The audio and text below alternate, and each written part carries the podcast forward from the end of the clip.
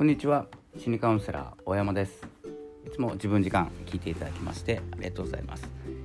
本日9月9日土曜日でございます。いかがお過ごしでしょうか？こちら北海道は晴れてはいます。ちょっと曇ってますか、えー、気温はですねそんなに上がっていませんので秋の訪れが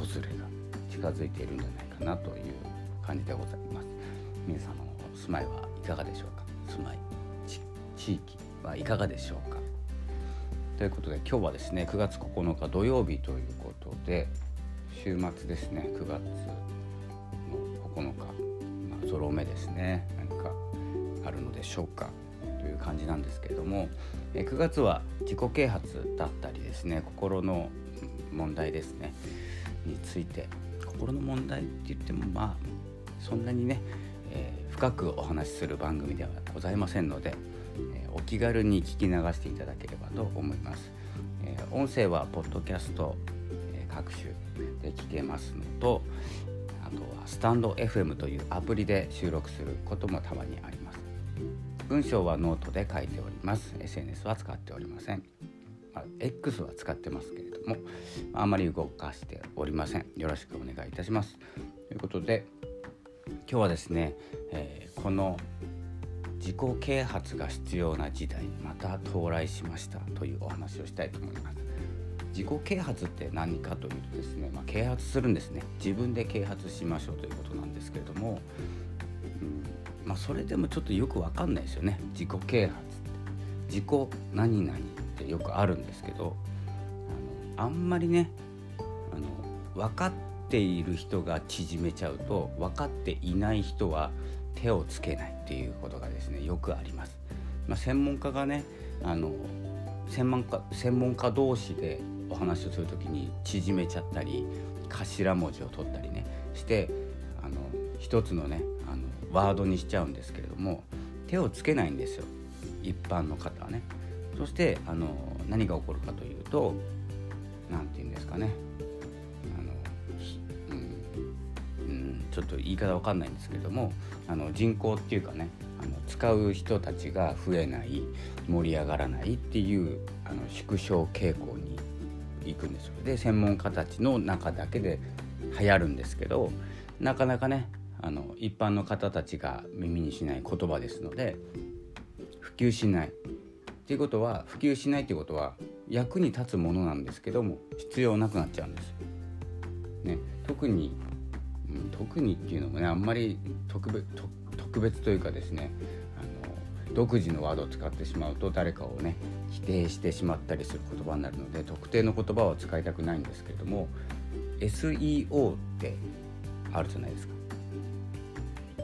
HSP ってあるじゃないですか。なんだかよくわかんないですよね。そしたらあの触らないんですよ。基本的に。でそこの例えば、まあ、これはちょっと SEO っていうのは検索エンジンの最適化って言ってブログを書いている方がタイトルとかキーワードとか、まあ、ハッシュタグもそうなんですけれどもあの SEO って言ってね検索エンジンの方で、え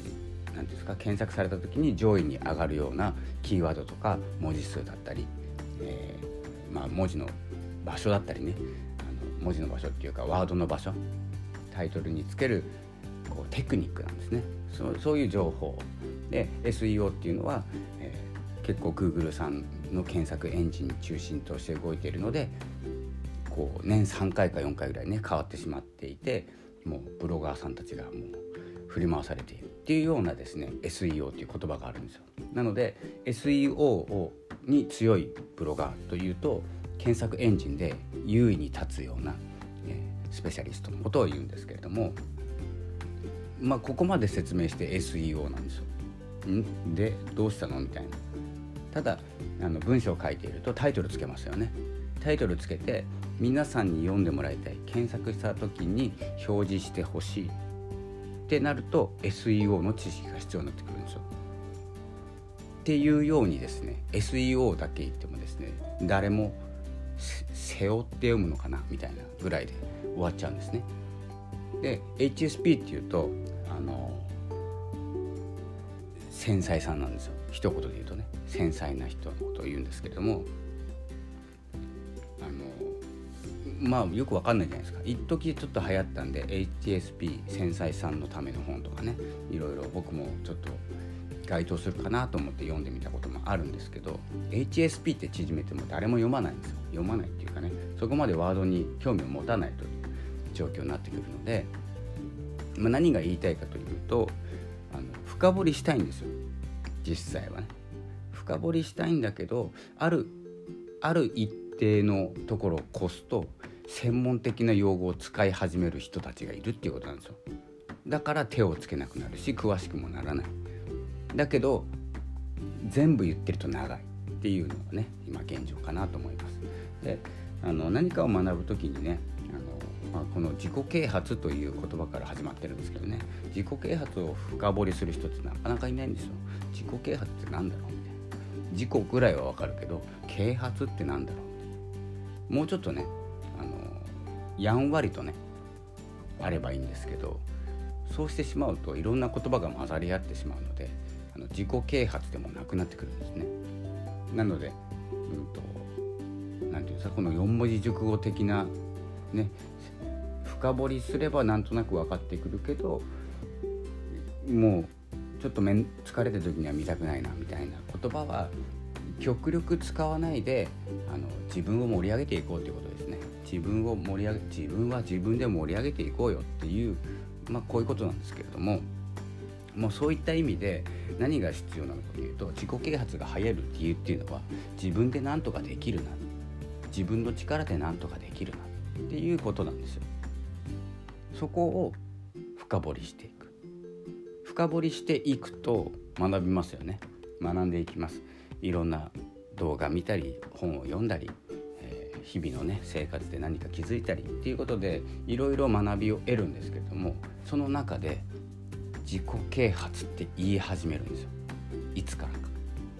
で何冊か本を読んでるとそういう言葉が使われてくるのでちょっと真似するんですよね。するとどうなるかとそこの人口減るんですよ。今までは自分を盛り上げていこうよっていう勉強してますみたいな話だったんですけど途中からある線を越えると自分は自己啓発勉強してますって言っちゃうんですよね。そこがその層の仲間入りなんですよ。専門用語使っちゃうグループのね。そこいらないんですよ。じゃなくてもっと分母を広げるとかみんなでやっていくっていうためにはですね専門用語ってほとんど使わなくてよくて難しい言葉なんか使ってマウント取ってもしょうがないんですよ。マウント取れば取るほど人減りますから自分の周りにね。なので自分は知っているとか自分はやっているっていうことはどうでもよくてあのもっと,、えーと、もっとっていうよりも伝わりやすいかどうか。自分は誰に伝えたいのか。自分は何を動かしたいのか。本来は自分を動かしたいんです。で動かした自分を誰かに見てほしいわけですよね。なのに人がいないグループに属してしまうんですよ。それはつまんなくなるんですよ。でやめます。で進む人は進みます。だけど人がいなくなります。そして知識を持っている人はもう膨大に上にいますのであのつまんなくなるんですよ。そこで何をするかというとまあちょっと、まあ、言いにくいんですけど悪いことしますよね。まあ全員じゃないでしょ、ね、誰かをこう陥れたりね誰かの足を引っ張ったりしてしまう。派派閥にもいるんですよね。そういう派閥に動いちゃう人もね。なのでこう健全にねあの自分を成長させる自分を盛り上げていく。自分の行動を少しでも変えれるようにこの姿を見て誰か同じように一歩踏み出せたらっていう気持ちなんですよみんな最初はね。なんですけれどもどこか間違ってしまう部分があるのでできればねあの何かを発信する何かを勉強する表現する時にはあの本当に簡単な言葉で伝えていっていただきたいし僕も気をつけているところです。で本当に専門用語を使った時点でさーっと人がいなくなります。見られること聞かれること少なくなります。そして自分の何が足りないんだっていうふうにねあの自分を盛り上げていこうと思って始めたことなのに自分が何自分に何が足りないんだっていう疑問がおかしいんですよね。盛り上げていけばいいだけの話なんですよ。盛り上がればいいんですよ。で盛り上がるためには人が必要なんです。っていうことは難しい言葉を使う必要がない使ってはいけないということになりましてね。なのでいつも簡単な話してるなって思われてしまうのが嫌なのもあるんですけどなるべくねあの分かりやすい言葉で、ね、専門家になるんだったら専門家になる進む。でもいいんですけれどもまあ盛り上がりっていうよりは深めるっていうことに変わっていきますのでそこはね、えー、こう理解しながら進んでいきましょうということですね。え今日は自己啓発という言葉についてですね、えー、解説いたしました。解説っていうことでもないですね。ちょっと思ったことをお話しさせていただきました。それではちょっと今日は時間がないので、えこの辺で失礼いたします、え引き続き Spotify をお楽しみください。ありがとうございました。